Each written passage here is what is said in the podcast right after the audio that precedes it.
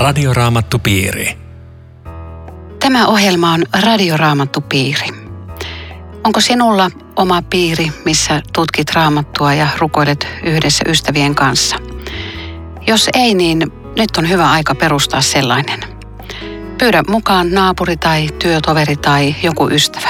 Kaksi, kolme ihmistä on oikein hyvä pieni piiri. Enemmänkin voi olla. Meillä on mukana tässä Radioraamattupiirin ringissä jo toista sataa piiriä ja jokainen piiri osallistuu joka kuukausi perussanoman uutuuskirjan arvontaan ja kerran vuodessa Vuokatinrannan lomaviikon arvontaan. Ilmoittaudu mukaan osoitteessa aino.viitanen at sro.fi. Oppaita eri raamatun lukuihin löydät osoitteesta perussanoma.fi. Eero Junkaala on tehnyt oppaan kuhunkin raamatun kirjaan. Tänään käymme käsittelemään Luukkaan evankeliumin kolmatta osiota, ensimmäinen luku ja jakeet 57-80. Ja studiossa keskustelemassa Riitta Lemmetyinen, Eero Junkkaala ja minä olen Aino Viitanen.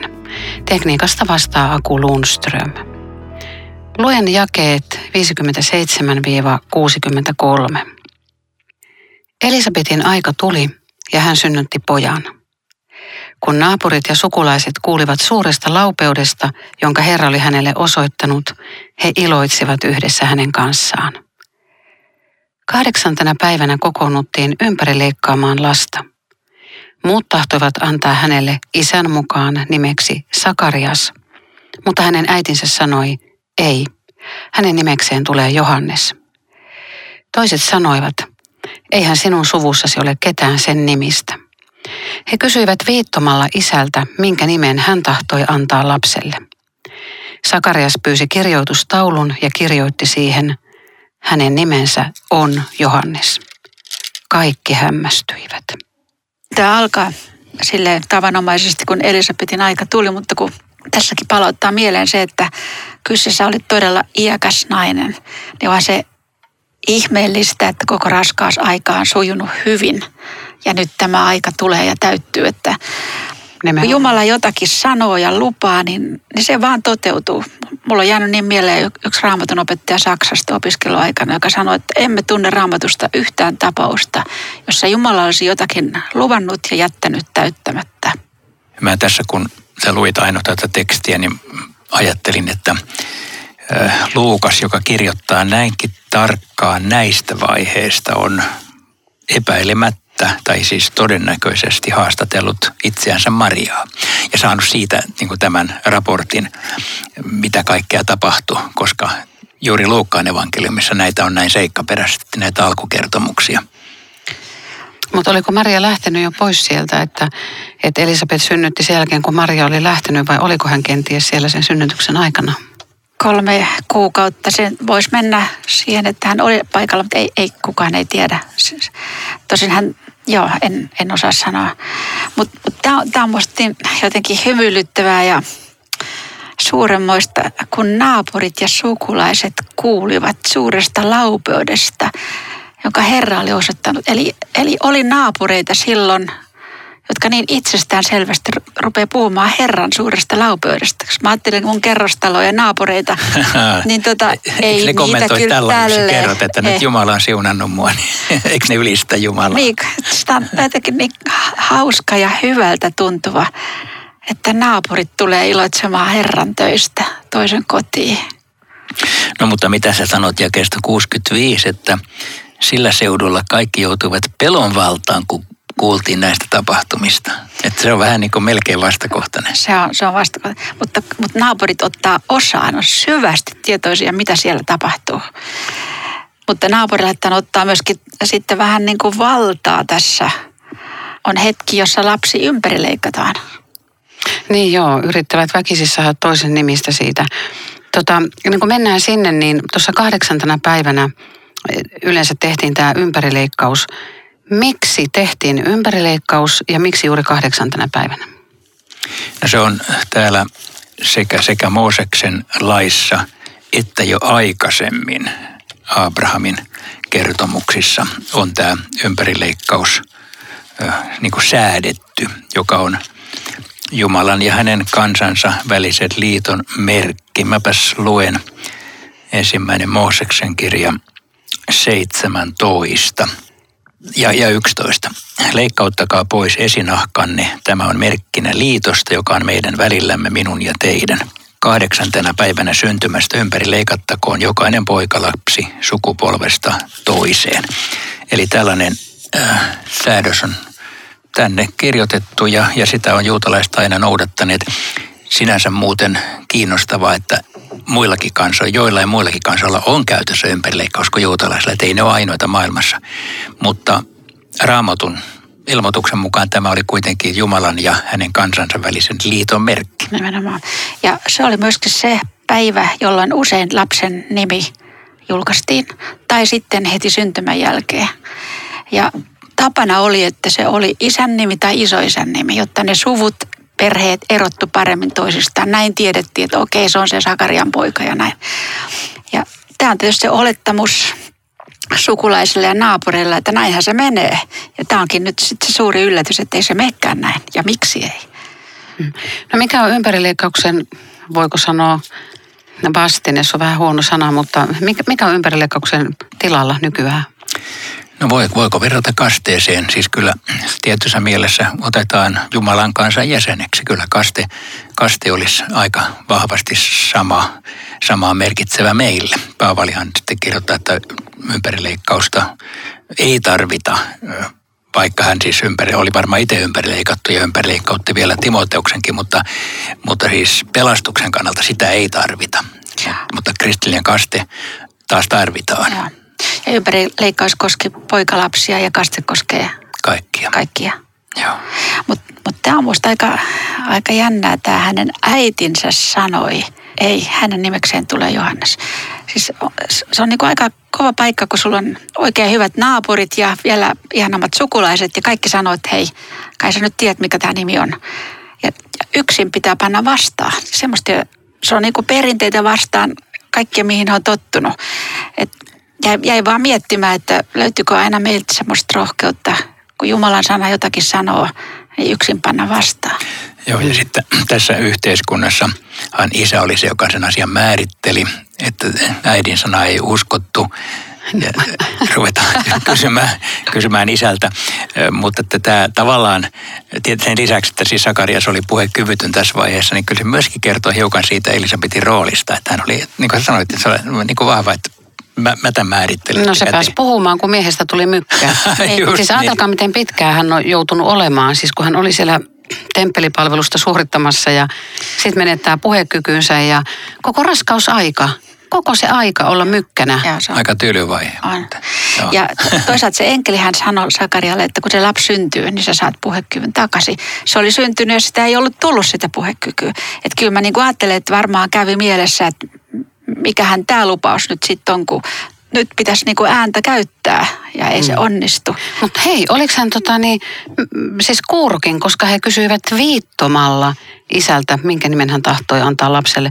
Oliko hän siis sekä puhekyvytön että kuuro? Tää.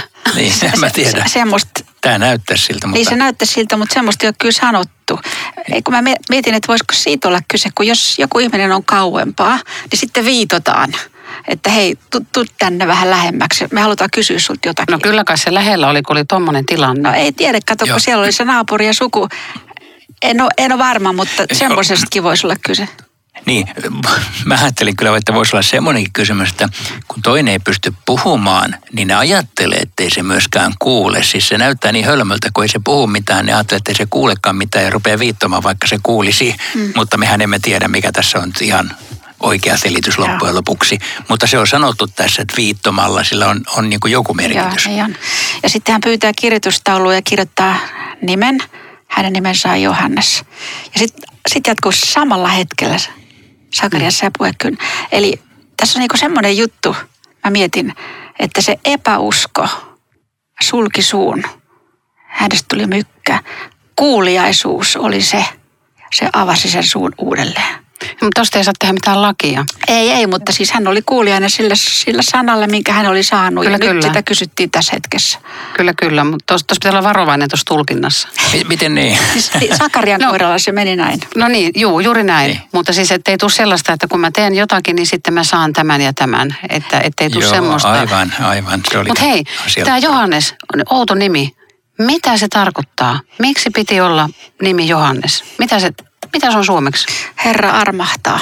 Nyt oli alkava armon aikakausi. Tai Herra on armollinen. Joo, tätä juuri. Äh, mutta ei- se on muuten jännä, että Johannes-nimisiä oli vaikka kuinka paljon, olipaha Jeesus-nimisiäkin vaikka kuinka paljon. Eli vaikka näillä nimillä on tässä merkitys, niin se ei tarkoita, että nämä on ainoat tyypit tällä nimellä, vaan että nämä oli tavallisia nimiä, mutta nimellä oli yleensä merkitys. Niin kuin muuten tänäkin päivänä, no Suomessa ei varmaan ajatella kauheasti, kun nimeä annetaan, että mikä se merkitsee. Mutta maailmalla aika yleistä. Mä Afrikassa esimerkiksi huomasin, että aina ne pyrki antaa niin kuin jonkun tämmöisen nimen, jolla oli joku, joku sisältö, jota ehkä toivottiin lapsesta tai muuta. No tähän liittyy tosi paljon ennalta mm, olevia ihmeitä ja nyt itse tässä tapahtumassa ja tuo jää 65 sanoo näin, sillä seuralla joutuvat kaikki pelon valtaan ja näistä tapahtumista puhuttiin laajalti koko Juudean vuoriseudulla. Miten laaja ero se koko Juudean vuoriseutu voi olla? Kuinka isosta alueesta puhutaan? Ö, No, sitä ei tästä tietenkään voi suoraan sanoa, mutta Juudean vuorimaalla tarkoitetaan aluetta Jerusalemin ympärillä, lähinnä siis länsipuolella, koska Jerusalemin itäpuolella oli autiomaa ja se mainitaan muuten jakessa 80, mutta se Jerusalemin länsipuolinen vuoristoalue, jossa on tämä Enkaremin kylä, jossa perimätiedon mukaan Johannes Kastajan koti on sijainnut, niin se on, no joo, jos haluat kysyä jonkun tämän alueen, niin mä voin mä keksiä, että tuommoinen muutama kymmenen kilometriä joka suuntaan. Siis, siis on se Joodin vuorimaa, joka sitten laskee tonne alas rannikkotasangolla ja sitten etelässä ja pohjoisessa muuttuu. Mutta Jerusalemin ympäristö. Tämä, tämä mykkyys, kun se poistuu, olihan se semmoinen ihme, että kaikki tajus, että Jumala on ollut tässä nyt todella väkevästi läsnä tässä asiassa. Ja tämän jälkeen muuten kukaan naapuri ei sano, että niin, että miten se nimi nyt oli Kyllä mun mielestä se Sakarias olisi ollut kuitenkin parempi. Se oli niin selkeää, että sen takia ihmiset puhuu, että mikä tästä lapsesta tulee. Ennakko-oletus oli varmaan jotain aivan muuta kuin mikä hänestä sitten tuli ja miten elämä päättyi. Joo, mutta minkä takia ne joutuu pelonvaltaan? Mä ajattelin, että kun Jumala tulee niin lähelle tekemään tämmöisen ihmeen, monethan oli siinä läsnä. No yhdeksän kuukautta käynyt naapurissa ja tajunnut, että se mies ei puhu, vaikka se kuin yrittää. Ja yhtäkkiä se alkaa kiittää ja ylistää. Onhan se. Pyhä, pyhän kokemus. On pyhä, vahva niin, pyhä Jumalan, kokemus. Jumalan läsnäolo.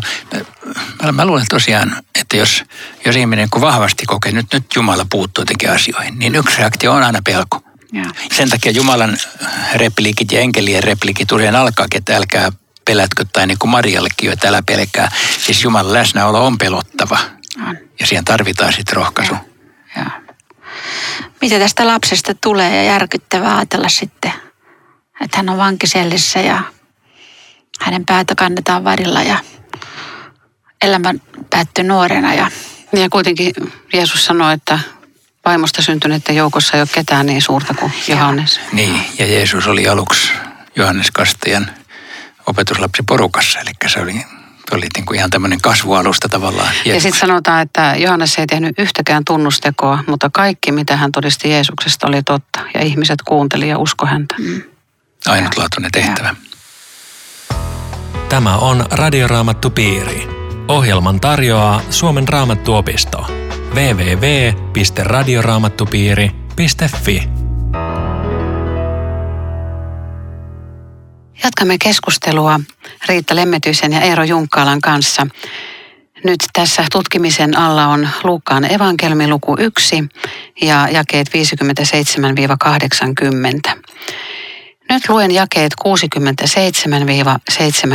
67-70. Minun nimeni on Aino Viitanen. Sakarias, lapsen isä, täyttyi pyhällä hengellä ja puhui profeetallisin sanoin. Ylistetty olkoon Herra, Israelin Jumala. Armossaan hän on katsonut kansansa puoleen ja valmistanut sille lunastuksen. Väkevän pelastajan hän on nostanut meille palvelijansa Daavidin suvusta, niin kuin hän ikiajoista asti on luvannut pyhien profeettojensa suulla. Paljon sisältävät jakeet. Joo, tuosta hei jakeesta 67, niin pari asiaa heti että täyttyi pyhällä hengellä. Se on kiinnostavaa, että vaikka pyhän hengen vuodatus varsinaisesti tapahtuu paljon myöhemmin, niin se ei tietenkään tarkoita, että pyhä henki ei olisi ollut niin kuin olemassa eikä pelissä mukana, vaan on ollut aina, mutta se on sitten ihan niin kuin tämmöinen seurakunnan syntymistapahtuma. Mutta sitten puhui profeetallisin sanoin, siis lukee, että profetoi. Ja, ja profetoimista usein ajatellaan, että se on jotain ennustamista tai tällaista, mutta ei tämä ole mitään ennustamista. Tämä on Jumalan suurten pelastustekojen julistamista ja sitä profetoiminen pääasiassa ja, onkin. On Eli tämä on minusta aika hyvä.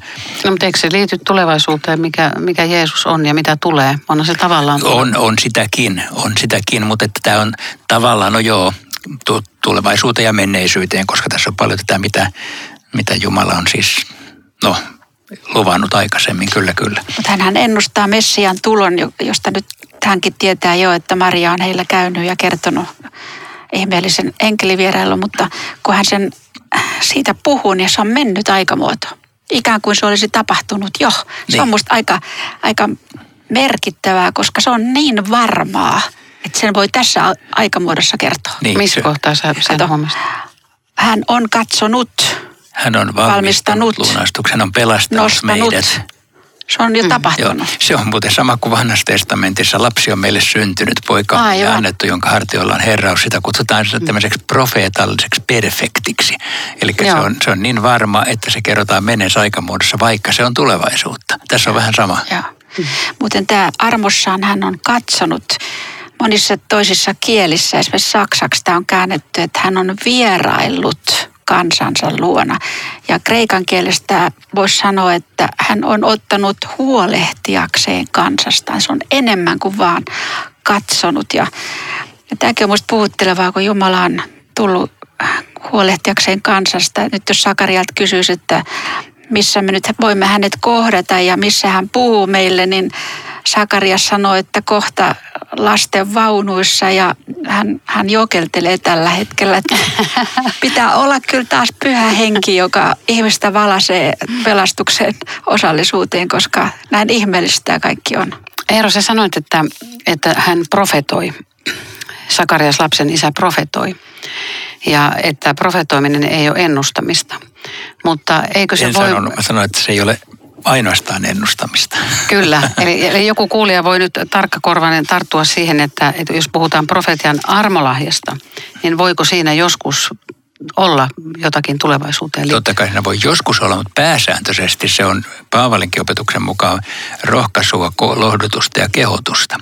Eli se on pääsääntöisesti Jumalan sanan julistamista niin, että se tässä ja nyt tulee eläväksi ja ihmiset tulevat puhutelluksi sen ääressä. Se on, sitä on profetoiminen, eli profeetallinen julistus ja, ja tämä niin kuin istuu siihen, mutta totta kai siihen voi liittyä tietenkin on ehkä nyt saman tien sanottava, että raamatun niin kuin profeettojen toiminta on eri kategoriassa kuin tämä tämän päivän seurakunnissa oleva profeetallisuus, mutta tämä ehkä kuuluu enempi siihen tämä Sakarian profetoiminen. Valmistanut sille lunastuksen, eli lunastus tarkoittaa sitä, että hän ostaa ihmisen vapaaksi kuolemasta, kadotuksesta, synnistä, syyllisyydestä. Ja tarkoittaa samaa kuin tämä pelastus, joka on sitten väkevän pelastajan, hän on nostanut ja. meille. Mutta sekin käy tässä ilmi tässä kiitosvirrassa, että vanhan testamentin Jumala on sama kuin uuden testamentin Jumala. Tämä on tosi, niin kuin toi Marian kiitosvirsikin, niin tämä on tosi vahvasti ankkuroitunut vanhaan testamenttiin, että tämä palvelijansa Daavidin sovusta, joka siis ilman muuta viittaa siihen, että tuhat vuotta tiedettiin, että Daavidin sovusta tulee Messias. Mm vaikka kuninkuus päättyi 500 vuotta myöhemmin, niin kuitenkin se lupaus jäi elämään. Ja ikiajoista asti luvannut pyhien profeettojensa suulla. Siis tämä, tähän lauseeseen sisältyy oikeastaan jo Abrahamille annettu lupaus, sitten Daavidille annettu lupaus, sen jälkeen monet profeetat, Jesaja, Jeremia, Sakaria, oikeastaan kaikki profeetat tavalla tai toisella, ne, ne viittaa tähän, että tulee ja usein se on, että tulee uusi Daavid ja Daavidin suvusta nousee. Tässä on mielenkiintoinen tuo 74. Näin me saamme pelotta palvella häntä vihollisistamme vapaina. Pelotta palvella. Niin, mä mietin yhtä asiaa. Mä en keksinyt tähän ratkaisua. Keksittekö te, minkä takia tässä puhutaan esimerkiksi 71 ja 74. Hän on pelastanut meidät vihollistemme vallasta ja saamme olla vihollisistamme vapaana. Mitä tämä tarkoittaa? Mitä kumman vihollisia tämä, tämä tota, Sakarias tässä oikein? No mä ajattelin, että se ensimmäisenä tarkoittaisi sisäisiä vihollisia. Asioita, jotka erottaa ihmisen Jumalasta, koska sitä vartenhan Jeesus tuli. Mutta toki sitten myöskin meillä on paljon muita vihollisia, joihin Jumala on luvannut apunsa, mutta kyllä mä kuulen tätä ennen kaikkea niin kuin tähän syntikysymykseen ja pelastuskysymykseen niin. linkitetty. Joo, se voi olla, koska jos se olisi tällainen äh, poliittis-maallinen, niin hetkinen Rooma on tässä nyt, mutta ei sekään nyt koko ajan vihollinen ole Rooman miehittäjävalta. Mutta ei tässä ole siitä kysymys, että me päästään Roomasta, kun ei me ei päästykään kerran. Vaan, vaan noin, noin se varmaan on. Olisiko se vähän samaa kuin psalmeissa on aika usein rukousta, että vapauta meidät vihollisista. Ja, ja tota, se voi siis tarkoittaa varmaan ihmisiä, jotka, jotka ehkä on vainoa tai eri mieltä, mutta varmaan myöskin siis tämmöistä hengellistä vihollisuutta ja syntiä ja, ja kaikkea tätä. Joo. Sehän oli varmaan myöskin monen juutalaisen pettymys Jeesukseen, että et, et, et sä, et sä niin enempää meille tarjoa, koska me, meillä olisi niin paljon, mistä meidät, meidät pitäisi pelastaa, että tota, aika vähän ja ja sen takia he ohitti Jeesuksen Joo, aika kevyesti. Ja voihan olla, että kun näitä profetioitahan on tämän suuntaisia vaikka kuin paljon, että ihmiset todella ajatteli, että roomalaista ajetaan sitä pellolle. Mm. Ne ajatteli sen ehkä näin. Mm. No tässä kumminkin vähän saadaan vastausta ja kesä 72 hän on pitänyt mielessään pyhän liittonsa. Se on pyhä. Ja sitten jakeesta 75, pyhinä ja vanhurskaina saamme palvella hänen edessään kaikkina elämämme päivinä. Ja sitten tulee tämä jae 77. Sinä johdatat hänen kansansa tuntemaan pelastuksen, syntien anteeksi antamisen. Siis mitä pelastus on? Se on ennen kaikkea sitä, että, että Jumala Kristuksessa vapautti meidät synnin vallasta. Sitä se on ennen kaikkea. Synnin, kuoleman ja perkeleen Joo, vallasta. nimenomaan. Se on se, mihin ihminen kaikkein syviten pelastusta tarvitsee, koska ilman sitä Jumala, ihminen ja Jumala pysyy ainaisesti erossa toisistaan. Sen takia pelastus on niin iso asia. Ja, ja moni ajan ihminen sanoisi varmaan vähän niin kuin juutalaiset tolle, että ai sä tarjoat syntien anteeksi antamista. Kuule, ois mulla isompia tarpeita kuin Otatte pelastusta ihmissuhteessa on erittäin hankala tai talousvaikeuksista tai sairauden kohdasta. Please, ymmärrä nyt mua. Mä, mä en tee tuolla mitään tuolla sun tarjouksella, mutta mitä on suurempaa kuin tarjota syntien anteeksi antamista? Sen suurempaa asiaa ei kerta kaikkia ole. Ja sitten mitä tulee näihin muihin, niin musta Paavali vetää tähän mahtavan sanomaan, kun hän sanoo, että kun Jumala ei säästänyt omaa poikaansakaan, miksi hän ei antaisi kaikkea muutakin? Siis ulkoisiin asioihin myöskin sitä pelastusta. Mutta kyllä ykköslahja on tämä syntien anteeksianto. Saanko mä kertoa pikku juttu? Ole hyvä. Mä olin ollut äitiyslomalla pitkään, lapset oli ollut pieniä ja, ja sitten mä hain sieltä äitiyslomalta, niin hain yhtä virkaa. Ja se oli aika epäselvää, että saanko mä sen vai enkö mä saa. Ja mä jotenkin surin sitä niin kuin liian paljon sitä asiaa. Ja sitten mä menin niin kuin epätietoisessa tilassa, niin menin kristilliseen kirjakauppaan ja, ja mulla otti niin kuin silmään semmoinen päivittäishartauskirja, missä on joka päivällä joku teksti. Ja mä ajattelin, että mäpäs ostan ton ja rupean lukemaan tota. Katoin sen päivän tekstin. Niin siinä luki, mikään tieto, siis mä en ollut saanut sitä tietoa ja mä odotin sitä tietoa, että saanko mä nyt sen viran vai enkö mä saa. Mikään tieto ei vedä vertoja sille tiedolle, että ihminen tietää saaneensa syntinsä anteeksi. Ja mä muistan, miten mun mies ajoi siinä sitten, ja mä olin, istuin takapenkille ja mietin tota, eh, lausetta, ja, ja mä niin kuin ymmärsin, että miten turhaa mä olin niin kuin murehtinut.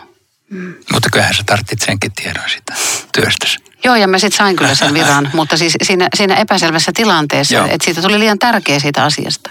Tulee mieleen sekin, kun Jeesus sanoo niille fariseuksille, että kumpi on helpompaa sanoa, sinun syntisi annetaan sinulle anteeksi vai nouse ja käy.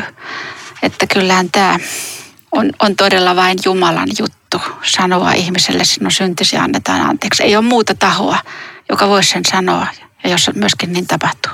Joo, tässähän tosiaankin toi tämä 77 on, on hyvä, että se voisi ajatella näin, että tuntemansa pelastuksen on yhtä kuin syntien anteeksi antamisen. Että se pelastus on syntien anteeksi antaminen. Se, että siinä me ollaan ytimessä silloin, kun me tästä puhutaan. Vaikka niin kuin sä riittävää ohimenen sanoit, niin kyllähän pelastus tavallaan se koskee niin kuin koko ihmistä ja kaikkea muutakin. Ja kun me mennään julistamaan evankeliumia, niin me pelkästään ikään kuin, no sielun pelastus on se ykkönen, mutta me, me samalla niin kuin halutaan auttaa koko ihmistä ja tehdä kaikkea muutakin sen hyväksi, joka ikään kuin sen pelastuksen oheis, oheisjuttua. Mutta se ykkösjuttu on aina se, se kärki, millä me tullaan julistamaan se anteeksiantamus. Sitten me kerrotaan, miten suurta Jumalan apua voi saada muissa asioissa. Viimeinen jäi 80. Lapsi kasvoi ja vahvistui hengessä. Hän oli autiomaassa siihen päivään saakka, jolloin hänen oli määrä astua Israelin eteen. Mitä Johanneksen autiomaassa kasvamisella tarkoitetaan? Tätä on vähän vaikea tietää. Ja mä luulen, että ei sitä pikkuvauvana mikään autiomaahan pistetty. Ei varmaan. Vaan ehkä jossain vaiheessa se on aikuistuttuaan siirtynyt mahdollisesti essealaisten porukoihin, Kumbranin yhteisön ö, sinne tiloihin, vaikkei se ollut mikään essealainen. Mutta on oletus, että se on voinut siellä olla sen takia, että ei se autiomaassa yksi voi kukaan tota, missä vuoren juurella kököttää se, että pitää olla joku yhteisö, minkä keskellä se on. Mutta tämä autiomaa on silleen ollut monen Jumalan ihmisen tämmöinen tietynlainen yliopistokausi. Että siellä on opittu Jumalaa kuuntelemaan ja odottamaan ja, ja Herran hetkeä, milloin se koittaa ja milloin lähdetään liikkeelle. Ja toiseksi mä ajattelen, että lapsi kasvoi ja vahvistui, että oletettavasti aika yksinäinen lapsi. Ei ollut sisaruksia, ei ollut tulossa, vanhemmat iäkkäitä, kuoli varhain. Että kyllä Jumala otti pojan oman koulutuksen ihan alusta lähtien. Radioraamattupiiri. Kiitos ystävät jälleen seurasta ja jatkakaa keskustelua siellä omissa piireissä ja laittakaa meille myös kysymyksiä osoitteella aino.viitanen at sro.fi. Rukoiletko Eero tähän? Herra, me kiitämme siitä, että sinä olet ikiaikaiset lupauksesi toteuttanut, kun lähetit Jeesuksen me kiitämme siitä, että me saamme tänä päivänä olla niitä, jotka Jeesukseen uskoen saavat synnit anteeksi. Herra, lahjoita se meille tänäänkin jälleen kerran. Saamme uskossa sen omistaa ja päästä kerran perille. Aamen. Tavataan jälleen viikon kuluttua. Hei hei. Radioraamattupiiri. www.radioraamattupiiri.fi